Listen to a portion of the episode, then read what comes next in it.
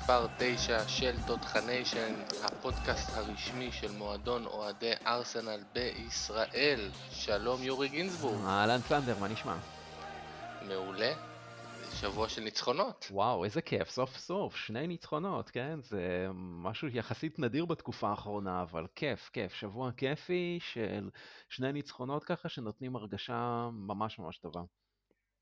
כן, ניצחון אחד מרשים יש להגיד, והשני קצת צולע, אבל אנחנו כמובן נדבר על שני המשחקים שהיו לנו, והמשחק שיהיה לנו, ועוד כמה עניינים.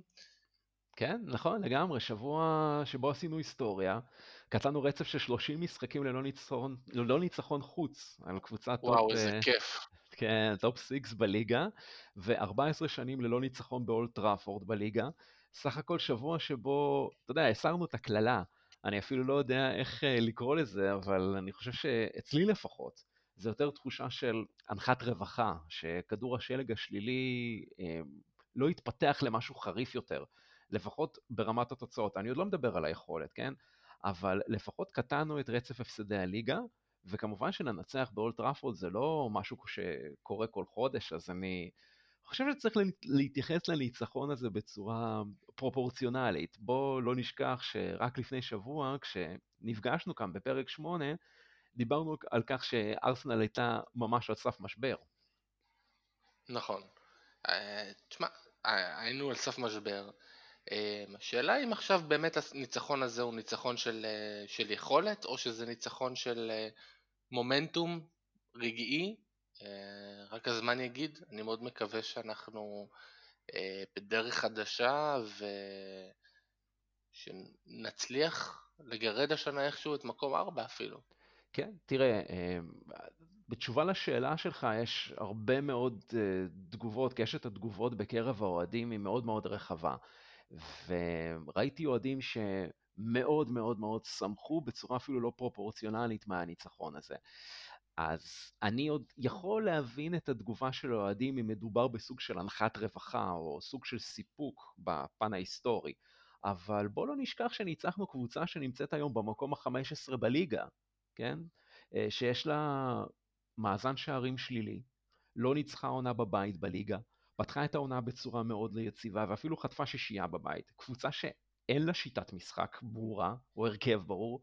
כלומר, ההגדרה הכי רחוקה ממה שאתה מצפה כשאתה אומר את המונח top six. עכשיו, אני חלילה לא רוצה להרוס שמחות. אה, בטח אה, שהציפייה של מרבית האוהדים לפני המשחק הייתה שנפסיד. אבל אני חושב שאוהדי ארסנל, גם בארץ וגם בחו"ל, חלקם, כן? קצת איבדו פרופורציה עם הניצחון הזה. זה לא שניצחנו עכשיו את ליברפול באנפילד במשחק ליגה, או שזכינו באיזה תואר.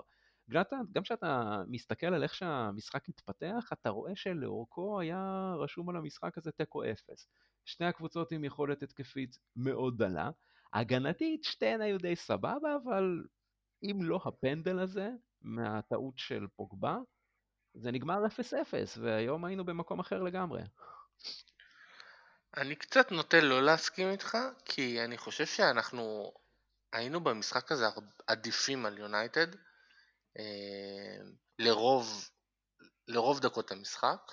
אה, נכון שלא, זה לא התבטא בשערים, מלבד הפנדל באמת, אבל אני, אני לא יודע, זאת אומרת, גם מצד אחד היינו עדיפים, אל תשכח, יונייטד 6 אה, נקודות מתשע אפשריות בליגת האלופות.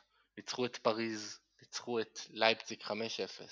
שתי קבוצות שאתה יודע, נכון להיום אני חושב שהן עדיפות על ארסנל.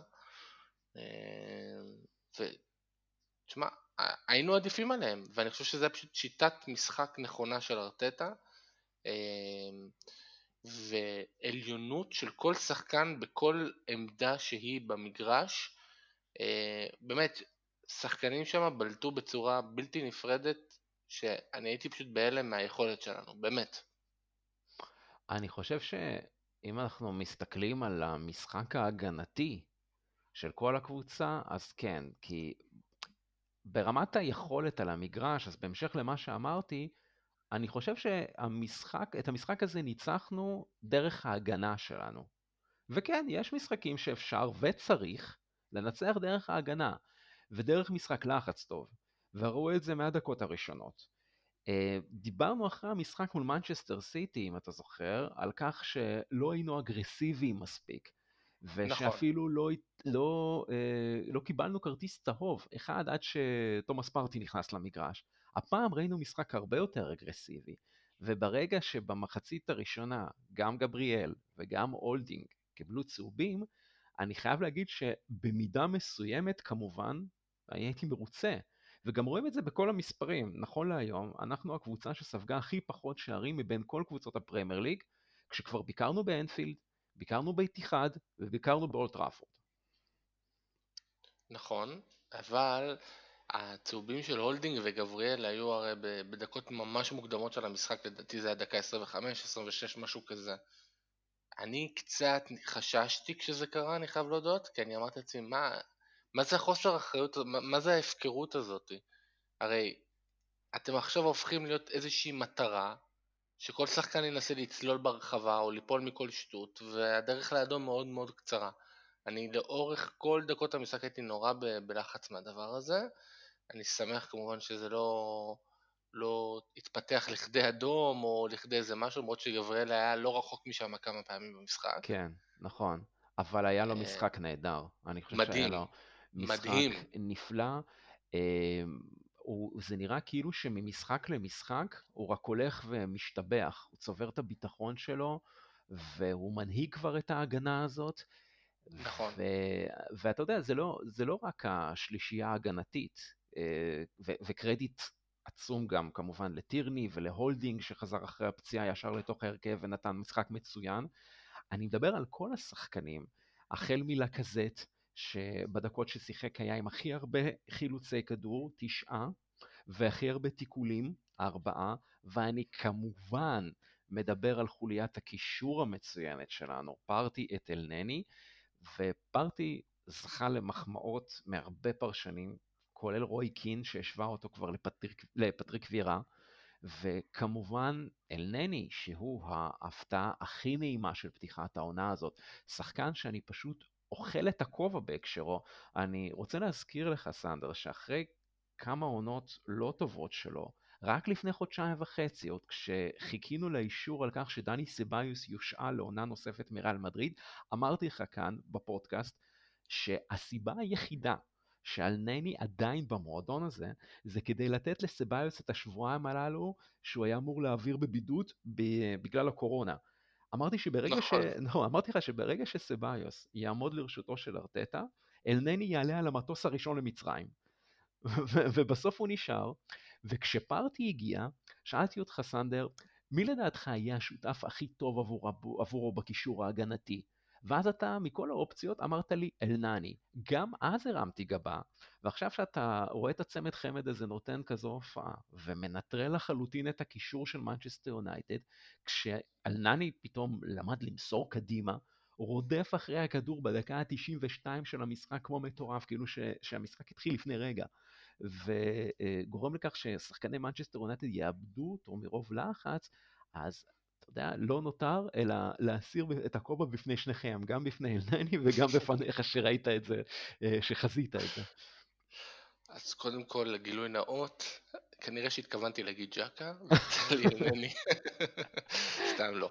אבל תשמע, קודם כל, אני חושב שה... מה שבולט אצלו, נגיד אם אני משווה אותו עכשיו לג'קה שמשחק באותה עמדה בדיוק, זה, זה המחויבות. Mm-hmm. אתה רואה אותו נלחם על המגרש, נלחם על כל כדור, ו- ואתה שואל את עצמך, איפה הוא היה כל הזמן הזה?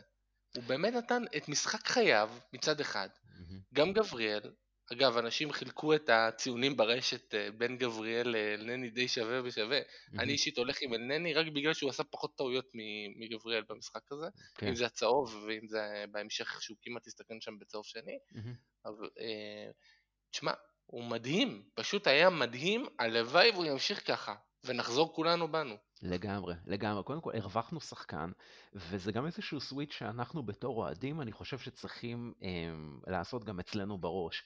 אה, כמו שאני עשיתי לפחות השבוע, כשזה כבר הייתה באמת אה, חותמת, כי חשבתי אולי בהתחלה, אתה יודע, היו לו משחקים טובים. אה, במשחקים הראשונים ממש של העונה, אז אמרתי, טוב, נו, אולי איזה, איזושהי הבלחה לפה ולשם. אבל עכשיו שאתה רואה את זה כבר באופן סיסטמטי, משחק אחרי משחק, שעשינו באמת במשחק האחרון, אתה אומר, אוקיי, משהו קרה לשחקן הזה. הוא, הוא באמת השתפר, ו... קרדיט גדול כמובן לארטטה, שמצליח להוציא ממנו את היכולת הזאת. אבל מה שהתחלתי להגיד זה שגם בתור אוהדים אנחנו צריכים לעשות את הסוויץ' הזה. ואני בכוונה אמ, אומר את זה, כי כשאני הסתכלתי ככה על התגובות שעלו אה, על הפוסט של אלנני השבוע בעמוד הפייסבוק של מועדון אוהדי ארסנל בישראל, אמ, היו כמה וכמה אוהדים שהם איכשהו עוד זוכרים את הנני הישן, ויכול להיות שלא שמו לב כל כך ליכולת, אז אני ככה קורא לכל המאזינים שלנו שעוד לא כל כך הבחינו באלנני ובתרומה שלו על המגרש, אז תעקבו, גם אם אתם רואים את המשחק הזה, ואני בטוח שליכולת הזאת אה, אה, תהיה גם המשכיות, את מה שאלנני בעצם עושה על המגרש, ואני חושב שזה אלנני אחר לחלוטין, ש, שמחייב איזשהו סוויץ' גם אצלנו, אה, האוהדים. נכון, אנחנו צריכים להיות הרבה יותר סבלניים, אה, הרווחנו אותו מחדש, ולך תדע, אולי אנחנו פתאום נגלה עוד כמה חודשים שג'קה נולד מחדש, או קולאסינאץ' שנולד מחדש. אה, never say never, אבל, כן, אה, כן. אבל תשמע, אלנני באמת, באמת הפתיע אותי לגמרי במשחק הזה, ומבחינתי, כל עוד הוא נותן כזאת אה, הופעה בהרכב, לך עם זה, כאילו, אל, ת, אל תשנה לי עכשיו לז'קה, mm-hmm. פתח נגד אסטון וילה עם אלנני, לך עם זה, תרוץ עם זה. כן, טוב, אנחנו עוד נדבר על אסטון וילה בהמשך, אבל ההופעות הטובות של אלנני, אה, מתחילת העונה, הציפו דיווחים השבוע באמצעי התקשורת באנגליה על רצונה, רצונו של הצוות המקצועי אה, של ארסנל להאריך לו את החוזה בצפון לונדון. אני, אם הוא ימשיך כמובן עם היכולת הזאת, אני חושב שזה מבורך לחלוטין. אמ, למזלנו, אם, יש לי, אם אני זוכר נכון, הוא, יש לו חוזה עד 22. Mm-hmm. נכון. אה, בסדר, יש לנו מספיק זמן. יש עוד מספיק זמן איתו, ואני גם חושב שצריך גם לתת עוד קצת זמן של, אתה יודע, שיראה את היציבות הזאת, כי אתה יודע, לפעמים יש לשחקנים מסוימים תקופות של נגיד חודשים בודדים שהם טובים, ואז אולי הם חוזרים פתאום לבינוניות שלהם, אז אני חושב שעוד באמת מוקדם אה, לדבר עם אלנני על חוזה חדש, אבל בוא נגיד ככה שהוא ייתן עונה טובה, עונה מלאה טובה, אז באמת לקראת סוף, סוף העונה הנוכחית, אם uh, יתחילו דיבורים על הארכת חוזה, אז אני בהחלט, זה בהחלט יכול להיות משהו שהוא מבורך, והוא יכול לשמש כ, גם כשחקן רוטציה מצוין, וגם כשחקן הרכב, אם הוא, אם, אם הוא באמת יביא את התוצאות ואת היכולת, כמו שהוא שיחק במשחק נגד יונייטד, מבחינתו הרבה דלתות יכולות להיפתח. נכון, ויכול להיות שזה הכל היה עניין של ביטחון עצמי שהוא לעולם לא קיבל, ועכשיו שהוא פתאום קיבל אותו, אז אנחנו פתאום מקבלים את אלנני. לגמרי, לגמרי. טוב, בסדר, אז, אה, אז אני חושב שככה די אה, סיכמנו את המשחק הזה נגד מנצ'סטר יונייטד, אבל היה משחק נוסף השבוע, משחק מול אלופת נורבגיה במסגרת המחזור השלישי של שלב הבתים בליגה האירופית, משחק שארסנל ניצחה 4-1 ונראה במשחק הזה כאילו ארסנל מצא דרך יצירתית לפתור את הבעיות ההתקפיות שלה ואת העובדה שהשחקנים שלה לא כובשים, פשוט אה, לתת לשחקני היריבה לכבוש שערים עצמיים, כאילו לבעוט בהם את הכדורים ואחרי זה איכשהו זה יחדור כבר לרשת. תשמע, זה חוקי. זה חוקי. אף אחד לא אמר שזה לא חוקי. לגמרי. כן, תשמע, קודם כל ניצחון מרשים, יש לנו תשע נקודות מתשע, אנחנו על הדרך הבטוחה. אז אני רוצה לפתוח דווקא בקטע של אה, היעדרותו של אה, ריס נלסון מההרכב שלנו, כן. שאפילו לא היה... כן, באמת שמתי לב, לא בהרכב ולא בסגל בכלל. כן, אז הרבה אנשים הרימו באמת גבה. אה, אז מסתבר שיום לפני המשחק, אה, ארטטה כינס מסיבת עיתונאים, בה הוא נשאל כמה שאלות, בין היתר נשאל על חלון העברות האחרון. ואז הוא אמר, ואני, ואני אקריא כמובן ברשותך, אה, We ended up with loud squad at the end of the transfer market. We had a few plans in mind with Reese. One of them was, was to send him on loan to get more minutes because of the competition we have up front. במילים אחרות, הוא אומר שרצו לשלוח אותו להשאלה, mm-hmm. היה להם הרבה מחשבות לגבי זה, בסוף זה לא יצא מסיבות כאלה ואחרות. ממש בבוקר של אותו משחק אה, נגד אה, מולדה, נלסון לא נשאר חייב, והעלה לאינסטגרם שלו תגובה חריפה. וואלה. הוא כתב Just wait until you see why God had you wait. What God is doing is beyond what you can either pray or think of. I pray that patience will come upon you as you wait on the Lord for what He has in store for you. וואו. במילים אחרות, תמתין עד שתראה למה אלוהים נתן לך לחכות. מה שאלוהים עושה זה מעבר להבנה שלך. אני מתפלל שהסבלנות תגיע אליך בזמן שאתה מחכה שהאל יזרוק עליך את מה שיש לו בחנות. זה כמובן היה תרגום ישיר, כן? כן, כן, אבל זה נשמע כמו איזה קטע מדרשה. לגמרי. במילים אחרות, נלסון אומר, אתם מבזבזים את הכסף שלכם על כל מיני שחקנים מבחוץ, בזמן שיש לכם פה מישהו בבית שגדל ואתם לא נותנים לו את הדקות, כי אתם חסרי סבלנות. כנראה שארטטה והצוות וה... אתה יודע, כל, ה... כל ההנהלה שם לא כל כך אהבו את, ה... את הפוסט הזה, ו... ונלסון כשיר הושאר פשוט מחוץ לסגל. כן, כנראה שזה איזשהו עונש, אני אפילו לא, לא יודע איך לפרש את זה, כן? כי בסופו של דבר זו החלטה שהיא החלטה שהיא מעבר למקצועית. זה משהו שכנראה מנסים להעביר לו אולי בסדרת חינוך בתור שחקן צעיר. באמת קשה, קשה לדעת מה, איך פירשו את הדברים האלה. כן, ומה שהכי כואב פה זה שנלסון הוא באמת אחד מהשחקני נוער המבטיחים שלנו, שצפוי לו עתיד גדול. ואני מאוד מאוד מפחד שאתה יודע שזה יוביל עכשיו לאיזה מקרה אוזיל 2 כזה אה, ואז אנחנו נגלה בעוד שנתיים שלוש כשהוא יהיה באיזה קבוצה אחרת שפספסנו פה כן. כישרון גדול ו...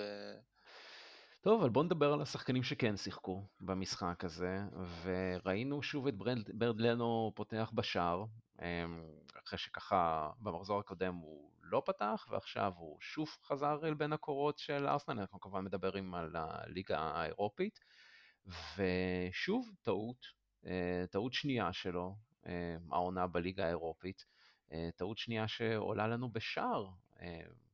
זה ככה שוב מחזיר אותנו לדיון הזה של האם נכון לרוץ אולי עם שוער המשנה שלנו, אה, במסגרת הליגה האירופית ולתת לננו את המנוחה הזאת, כאילו, ולא לגרום לו לשחק שני משחקים בשבוע.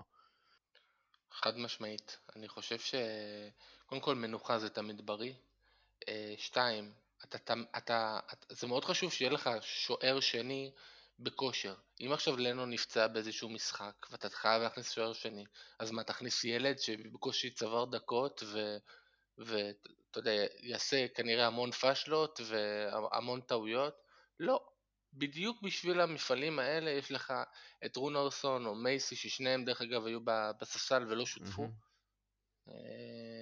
לדעתי זה היה טעות לא לשתף אותם. כן. זה היה עושה טוב לשני הצדדים, גם לו וגם לשוערי המשנה. כן, ואפרופו טעויות, נפסל לנו שוב שער חוקי, שלא בצדק, אה, גם במשחק הזה, ואין ור בליגה האירופית שיתקן את הטעות של השופטים. אה, מבאס לראות את זה ככה קורה ברמות הבינלאומיות. נכון, אתה מדבר בטח על השער של אנקטיה. נכון, אה, כן. אבל זה היה גבולי טיפה, אני אגיד לך גם למה, כי ווילוק עמד לצידו ושניהם עשו תנועה של בעיטה לשער, אז יכול להיות שהשופ... שהכוון ראה את, ה... את התנועה הזאת והוא אמר אוקיי זה יכול להטות את השוער.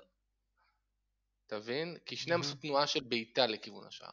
לא יודע, ברור שווילוק היה בנבדל ונקטיה לא. אה, שאלה אם ווילוק נחשב פה כמשפיע על המהלך או לא. לדעתי לא, אבל uh, ההחלטה של השופטים הייתה uh, קצת שונה, אבל בסדר, נכבד את זה, כי בכל זאת ניצחנו, וניצחנו עם, uh, בזכות עוד שני שערים ש... שבכל זאת השחקנים שלנו כבשו, אז גם uh, פפה כובש משחק שני ברציפות בליגה האירופית, וכמובן ווילוק uh, כובש. Uh, בעיניי גם ווילק היה אחד המצטיינים, אם לא המצטיין שבחבורה.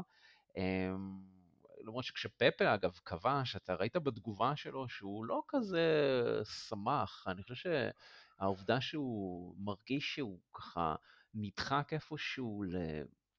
בסדר העדיפויות ככה בעמדה שהוא מתחרה עליה, בקיצוני הימני, אה, למקום משני יותר, וויליאן הוא זה שזוכה, בוא נגיד ככה, בליגה, בבכורה, אז הוא, הוא מרגיש כמו איזשהו, איזשהו שחקן מילואים פתאום בארסנל. נכון, תשמע, אבל הוא לא, האשמה היא עליו, הוא לא מספק את הסחורה.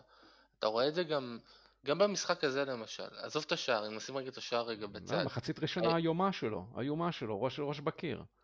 בדיוק, איומה, ובמחצית השנייה היו כמה בעיטות לשער, שבאמת, זאת אומרת, שחקני מילואים בועטים יפ... הרבה יותר יפה, או מוסרים הרבה יותר מדויק ממנו, והרבה שטויות שהוא עושה, ואני...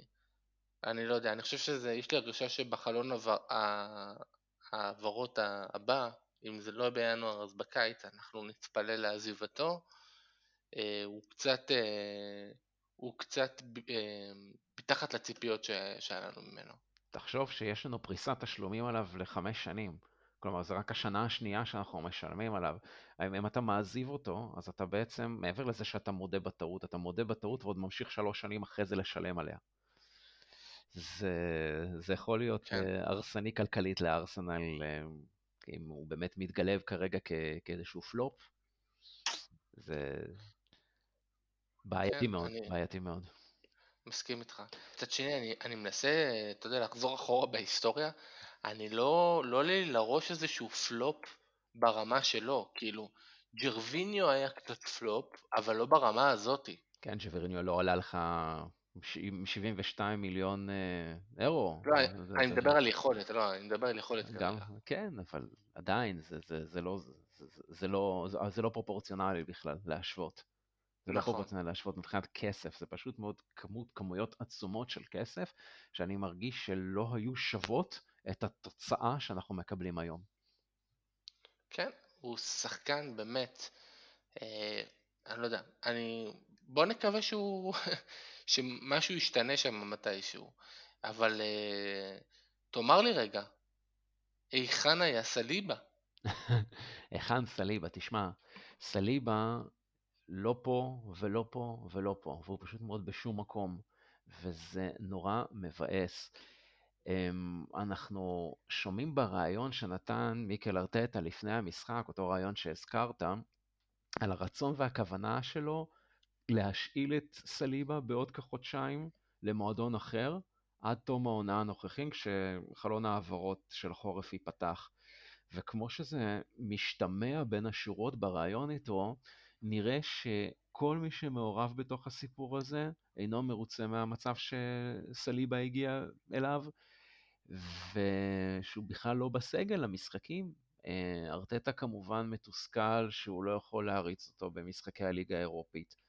הסגל הבוגר, לפחות בחודש האחרון, סבל מפציעות רבות בעמדת הבלם, אז גם פה אין בכלל אפשרויות גיבוי ורוטציה, ונראה כאילו כל הצדדים עכשיו משלמים את המחיר על ההתנהלות הקלוקלת איתו.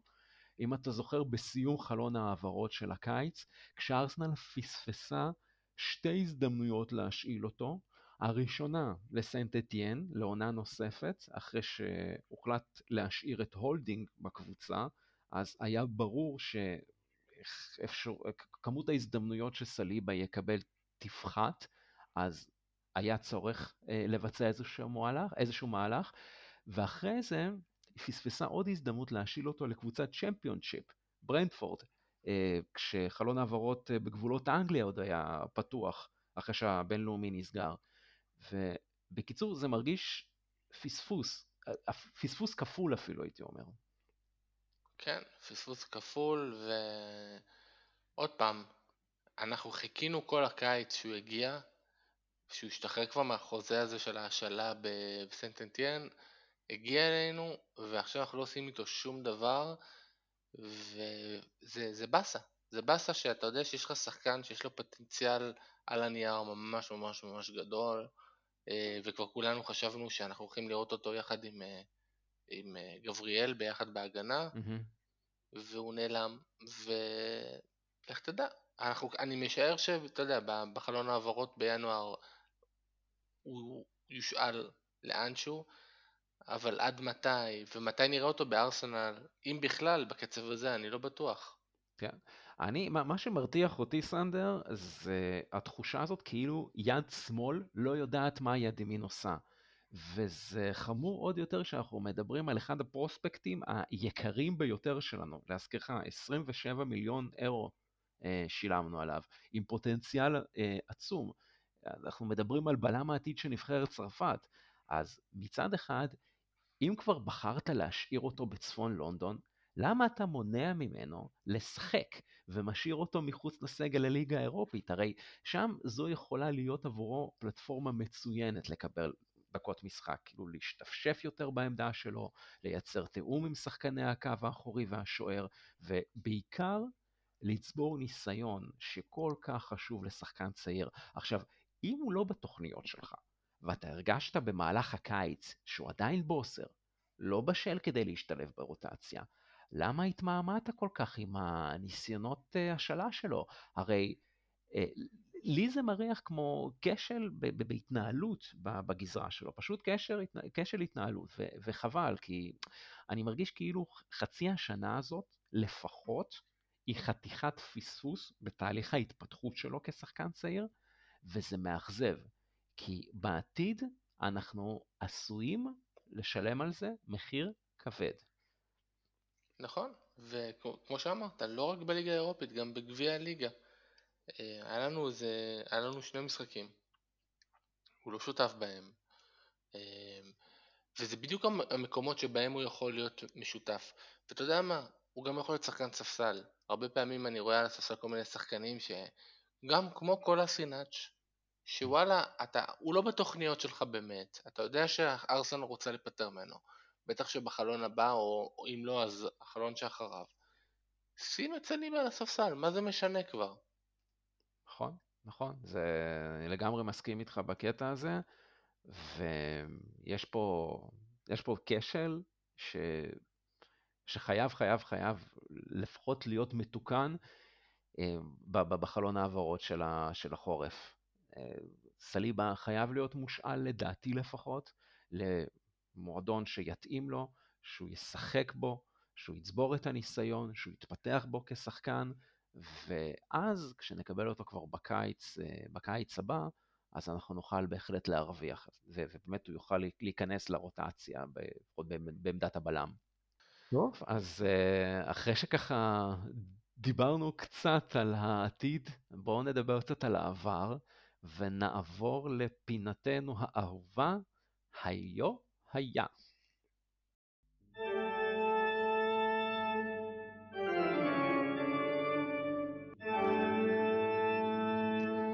אוקיי, אז השנה היא 1983, ומי עורך את הופעת הבכורה שלו עבור ארסנל? מי? טוני אדמס. וואו, הקפטן האגדי. הקפטן האגדי נגד סנדרלנד מי שעתיד, אה, מי שבעתיד ערך 672 הופעות עבור ארסנל, כבש 49 שערים, היה כמובן חלק מאותו ניצחון באנפילד בגמר המפורסם ב-89, אה, זכה בארבע אליפויות, שלושה גביעים, שתי גביעי הליגה ואפילו גביע אירופה למחזיקות.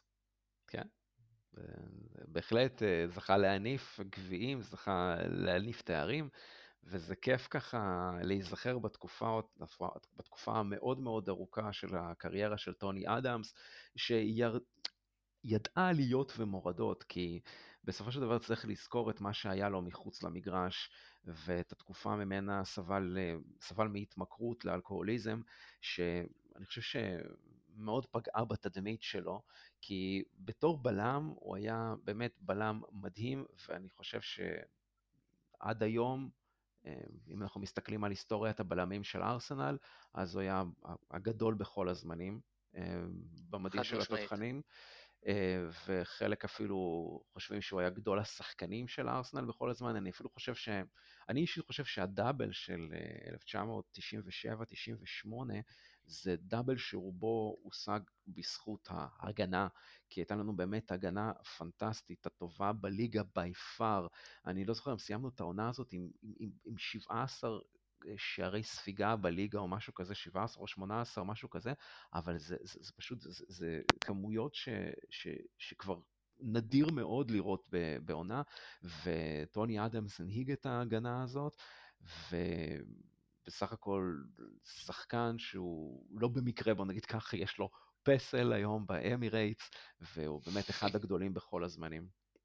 כן, לג'נד, לג'נד לחלוטין. כן, וכן, הוא אחרי שככה הוא פרש מהמשחק פעיל, אז הוא ניסה ככה את מזלו קצת בקריירת האימון, ובוא נגיד ככה, לא בדיוק אה, צלח, אה, גם בפורטסמורת, וגם בליגות יותר נמוכות, ככה שהוא ניסה, אה, ניסה את מזלו, לא בדיוק הצליח, והיום הוא משמש כפרשן בטלוויזיה, וגם משהו שחלק מאוהדי ארסנל בישראל כבר זכו, זה בעצם שהוא מקליט ברכות יום הולדת אישיות לאוהדי ארסנל, אז אפשר כמובן לשלוח לו אה, בקשות מיוחדות, ואז הוא ככה מקליט איזשהו קטע וידאו שהוא אה, מברך את האוהד אה, ביום הולדת שמח, ובאמת כיף לראות אותו. את האמת שאחרי שאמרת את זה, אני בטוח שאני הראשון שהולך לשלוח לו הודעה כזאת של יש לי יום הולדת, תשלח לי איזה ברכה. יאללה, בכיף, בשמחה נסדר לך איזה ברכה בקרוב. לגמרי, את האמת שהוא אגדה ואם הייתי מקבל דבר כזה ממנו, כנראה שהייתי הבן אדם המאושר בעולם, באמת. יפה. טוב, אז אני נעבור ל-IOI השני שלנו. לפני שאני אגיע למה שקרה לפני 23 שנה, אני אסביר מה הוביל ל-IOI הזה. אה, אז ככה, אתה יודע, לכל אוהד יש את הרגע הזה שבו הוא נקשר לקבוצה שלו. Mm-hmm. חלקנו באים מזה מהבית, איזשהו, אתה יודע, זה עבר מהסבא לאבא, לילד וכן הלאה, וחלק איזשהו אירוע מסוים שקרה להם בחיים. אה, אז לפני 23 שנה, ממש השבוע, אני ילד בן 11, אוהב ליגה אנגלית, רואה עם אבא שלי כמעט כל משחק בליגה האנגלית אה, שמשודר בטלוויזיה באותם ימים, mm-hmm. ודבר אחד מנחה אותי כל הזמן, כמה שאני שונא את מנצ'סטר יונייטד. אני לא אוהד אף קבוצה, אני פשוט יודע שאני שונא את מנצ'סטר יונייטד. אני אפילו הגעתי לרמת אובססיה באותו, באותו גיל, שהייתי רואה משחקים של יונייטד ומחזיק אצבעות שהם יפסידו. זאת אומרת, הייתי רואה ממש כל משחק של יונייטד, הכרתי את כל ההרכבים, הכרתי את הכל, אבל היה חשוב לי לראות אותם מפסידים. ובאזור אה, חודש אוקטובר באותה שנה, אני מקבל החלטה עם עצמי, החלטה של ילד כזה בראש, אתה אומר לעצמך, מה, מה ההחלטות האלה כבר תופסות? אני אומר לעצמי, הקבוצה הראשונה שתנצח את יונייטד זאת אני זהו. ועובר משחק ועוד משחק ועוד משחק ויונייטד מנצחת ותיקו וכל מיני כאלה ואז מגיע אותו משחק בהייבורי אם אתה זוכר אה, דקה 83 קרן לארסנל בהייבורי ודייוויד פלט נוגח לחיבורים וארסנל מנצחת 3-2 את יונייטד ואני בתור ילד בבית שלא אוהד את ארסנל מאושר עד הגג שיש איזה כיף יונייטד בפיגור, ואיך שנגמר המשחק אני אומר לעצמי, זהו, אותם אני הולך לאהוד. ואף אחד לא ידע כמובן שזה יהפוך להיות כזאת אהבה, ושאני באמת אתחיל לראות כל משחק, ואתה יודע, אתחיל לראות אותם כמו משוגע. אז ארסנל מנצחת באותו משחק 3-2, וזוכה באותה שנה אפילו באליפות, בהפרש נקודה מיונייטד. אתה זוכר את המשחק כן. הזה תגיד? תשמע, איך אפשר לשכוח? משחק מטורף, משחק היסטורי, ואני חושב שהוא גם היה אה, אה, אחד מאותם רגעים במהלך אותה עונה, שארסנל הוכיחה לעצמה שהיא מסוגלת להתחרות ראש בראש מול מנצ'סטר יונייטד ובאמת לתת לה אה, אתגר משמעותי על האליפות, כי אם אתה זוכר, אתה זוכר, אתה יודע ודאי שעונה לפני כן, אומנם לא אהדת עדיין את הארסנל, אבל ארסנל סיימה בסך הכל מקום שלישי, היא לא הייתה בדיוק בתמונת האליפות. מקום ככה מכובד בכמעט עונה המלאה הראשונה של ארסן ונגר, ואז בעצם נשאלה השאלה האם ארסנל מסוגלת לעשות את הצעד הנוסף הזה, כי היא באמת עשתה התקדמות מאוד יפה, אבל מה לגבי להתחרות על תואר האליפות? ואני חושב שהניצחון הזה, נתן לארסנל רוח גבית מטורפת לעונה, ואחרי שאתה מנצח את מנצ'סטר יונייטד, אתה אומר לעצמך, וואלה, השמיים הם הגבול מבחינתי, ואני יכול להגיע הכי רחוק, ואז הם באמת רצו ככה ראש בראש אה, לאורך העונה, וכמובן, אה, אה, איך אפשר לשכוח את, אה, את המשך העונה, שכמובן אה, הובילה לאליפות, ואחרי זה גם לדאבל, אז uh, זה בהחלט משחק שהייתה לו משמעות עצומה, בטח בדרך שבה הוא התפתח, שקודם כל ארסנל עלתה ל-2-0, אחרי זה יונייטד השוותה ל-2-2, ובאמת השער הזה של דיוויד פלאט, uh, שהוא לא היה גדול הנוגחים או שחקן גבוה מדי, כן, כן שהוא נגח את השער הזה, זה באמת היה משהו uh, מטורף uh, באהדה. זה רגע שלא יישכח אצלי לפחות לעולם. אמ, כי גם, אני לא אשכח שדקה אחרי המשחק, אני אומר לעצמי, טוב, עכשיו אני צריך לעוד את הארסנל, אוקיי, עכשיו בוא נתחיל להבין מי זה השחקנים האלה.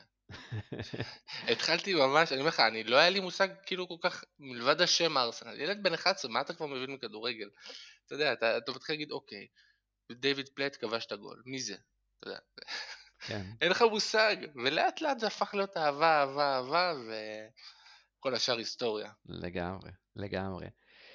טוב, אז uh, מהיסטוריה אנחנו ככה עוברים לעוד איזשהו נושא שאולי קצת היה פחות בכותרות במהלך השבוע האחרון וככה קצת עבר מתחת לרדאר, אבל אני כן חושב שצריך להתייחס אליו, ואנחנו מדברים על ידיעה על, שהתבשרנו עליה בכל הנוגע להתפטרות של חוס פהמי מי ששימש בשלוש וחצי השנים האחרונות, יותר אה, אם נדייק ככה, מאז יוני 2017, בתפקיד האחראי על הניהול והתיאום של החוזים של שחקני ארסנל ומאמני ארסנל, מה שהוגדר בתור ה-Head of Football Operations.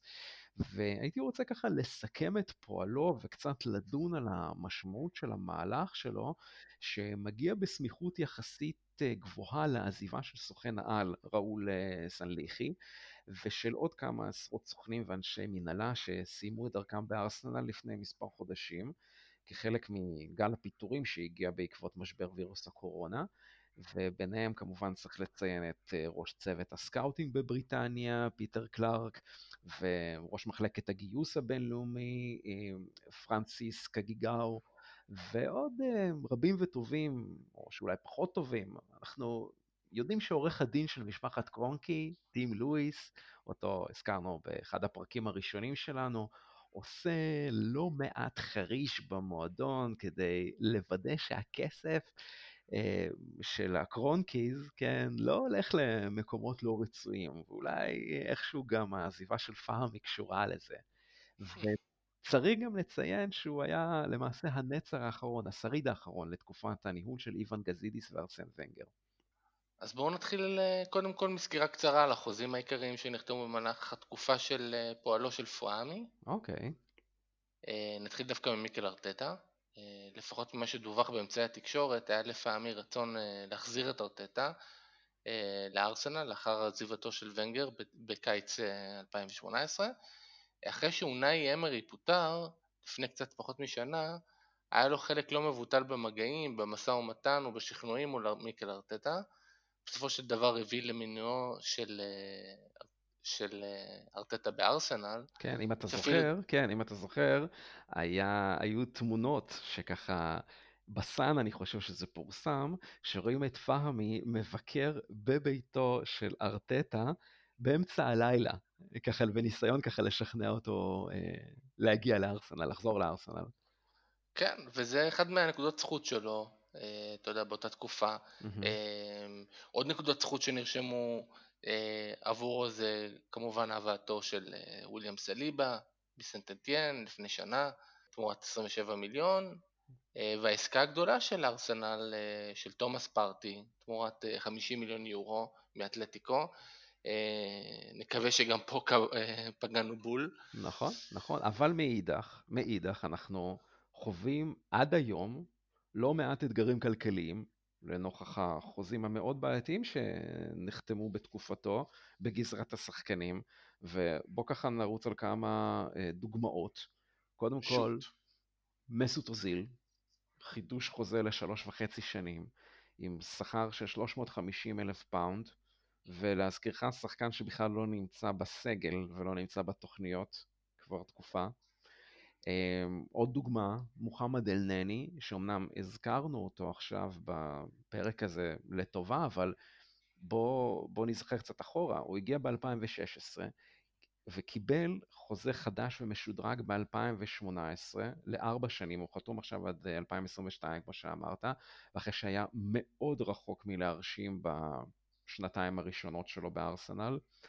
עוד שחקן, קולאסינאץ', אה, שכשהוא הצטרף, אמנם בעברה חופשית, אבל וואלאק, אתה נותן אה, שכר של משהו כמו 100 אלף פאונד בשבוע אה, לשחקן שבוא נגיד ככה שמקבל כדור אה, במרחק של שני מטרים מהשער, מול שער ריק ובועט את זה לשמיים.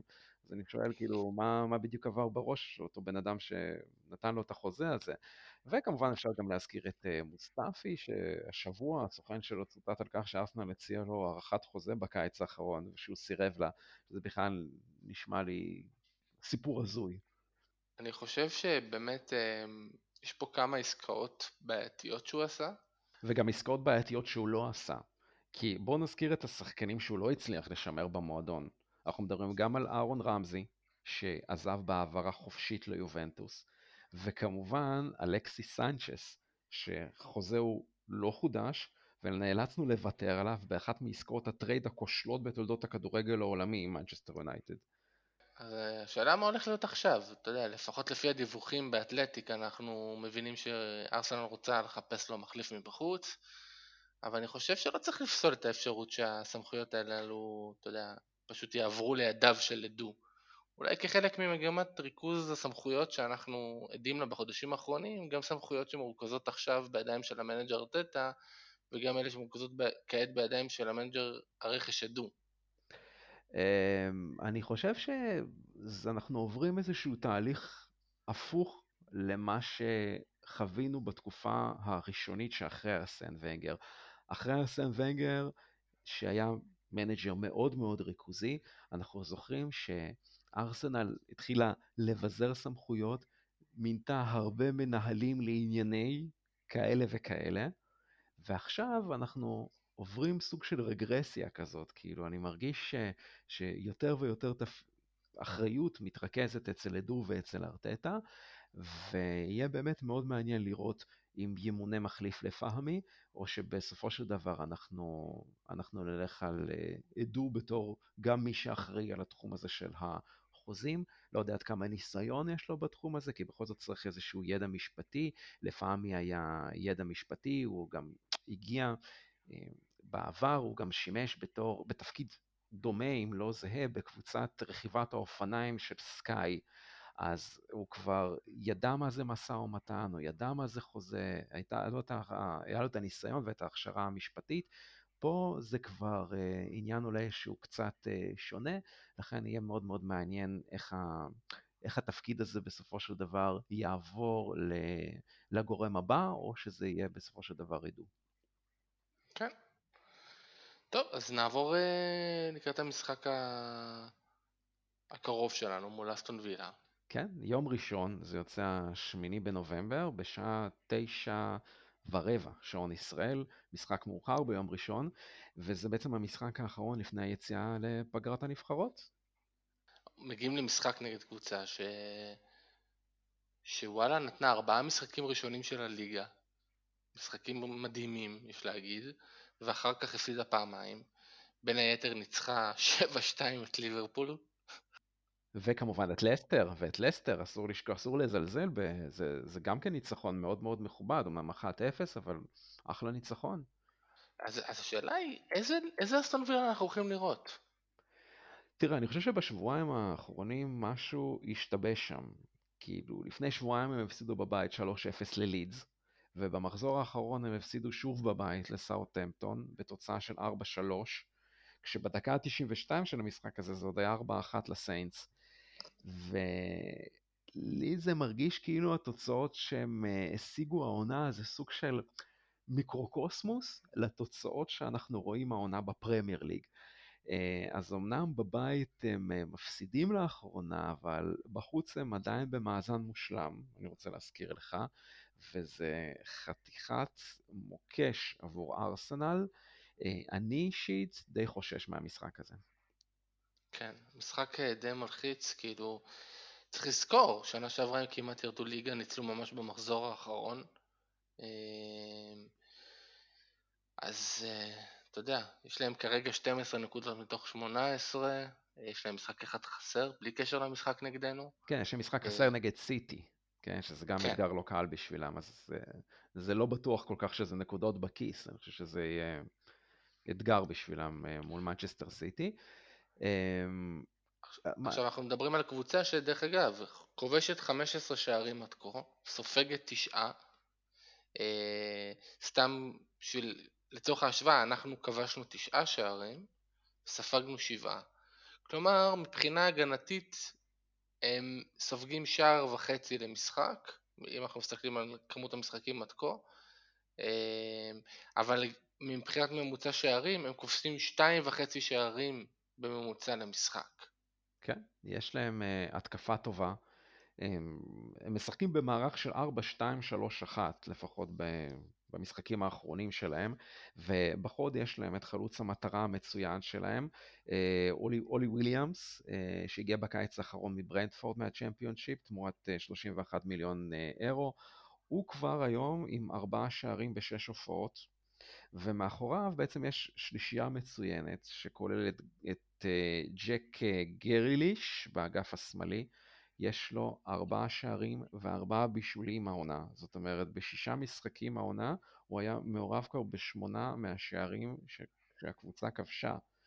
אה, ואני צופה לאקטור בלרין הרבה מאוד עבודה במשחק הקרוב בניסיונות חיפוי עליו יש לנו שם כמובן במרכז, במשבצת הזאת של עמדה 10, את רוט ברקלי, שזכור לנו היטב מצ'לסי ואברטון, הוא כרגע מושאר כמובן מצ'לסי, אנגלי מצוין, אמ, הוא כבר עם שני שערים העונה, ובאגף הימני יש להם שם שתי אופציות שהם ככה משחקים איתם ברוטציה, אז יש להם את טרזגה המצרי, ואולי נראה שם את אה, טראורה, ברנרד טראורה, הרכש מיליון שעלה להם בקיץ 18 מיליון אירו.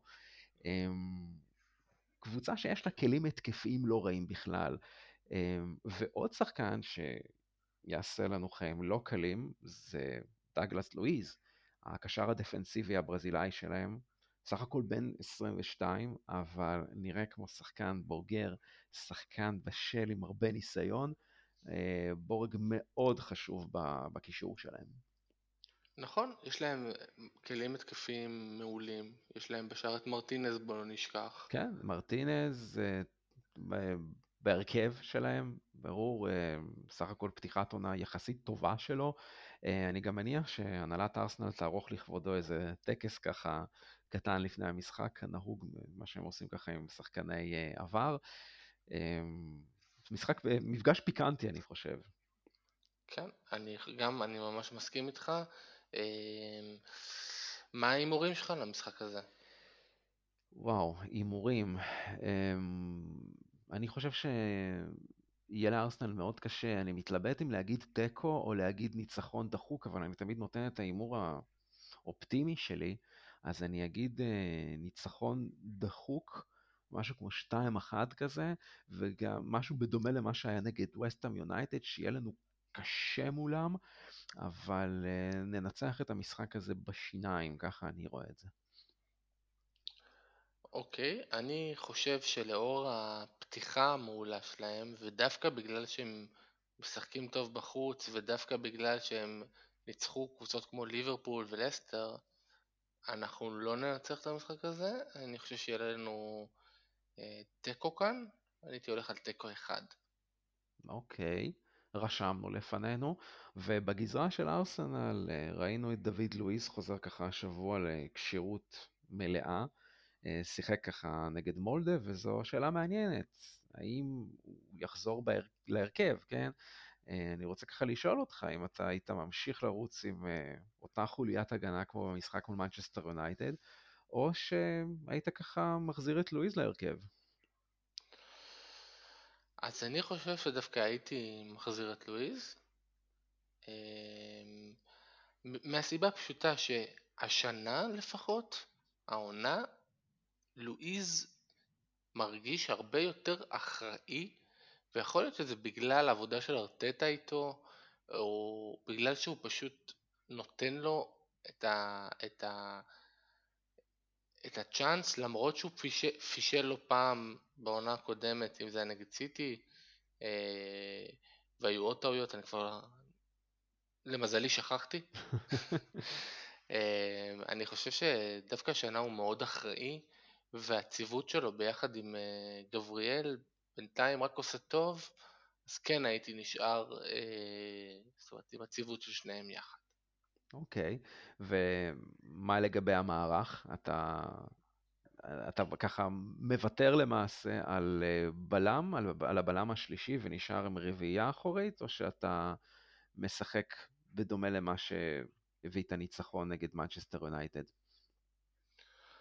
אני חושב שאנחנו צריכים uh, לשחק עם רביעייה אחורית ולא חמישייה אחורית, uh, לפחות בחצי הראשון של המשחק. אמ, אנחנו צריכים יותר להתרכז, אנחנו צריכים בכלל לשנות גישה כקבוצה, אה, להיות יותר התקפיים, לא לשחק את המשחק האחורי, אנחנו צריכים לשחק בדומה למשחק נגד יונייטד. אנחנו צריכים לתת לפארטי גם כמובן, יותר אה, להיות אה, בחלק הקדמי ולא בחלק האחורי, הוא לא קשר אחורי, אנחנו הופכים אותו לקשר אחורי. אז אני חושב שאם אנחנו נהיה עם מערך של ארבע 5-1 או, או 4-4-2 או משהו כזה, זה מה שיביא לנו אה, את הפירות ממשחק כזה. כן, אני נוטה להסכים איתך, אני גם חושב ש-4-5-1, או איך שאתה, אפשר לתרגם את זה גם ל-4-3-3, כן, אם אתה נכון. מסתכל על השלישייה הקדמית שלנו בתור אה, אה, מכלול, אז כן, אה, אני חושב שזה משהו שאמור לתת את הפירות שלו, כשבתוך השלישייה של מרכז השדה, אם אנחנו באמת הולכים על פארטי ואל נני שהוכיחו את עצמם בתור הציוות הנכון, אז לא ללכת שה...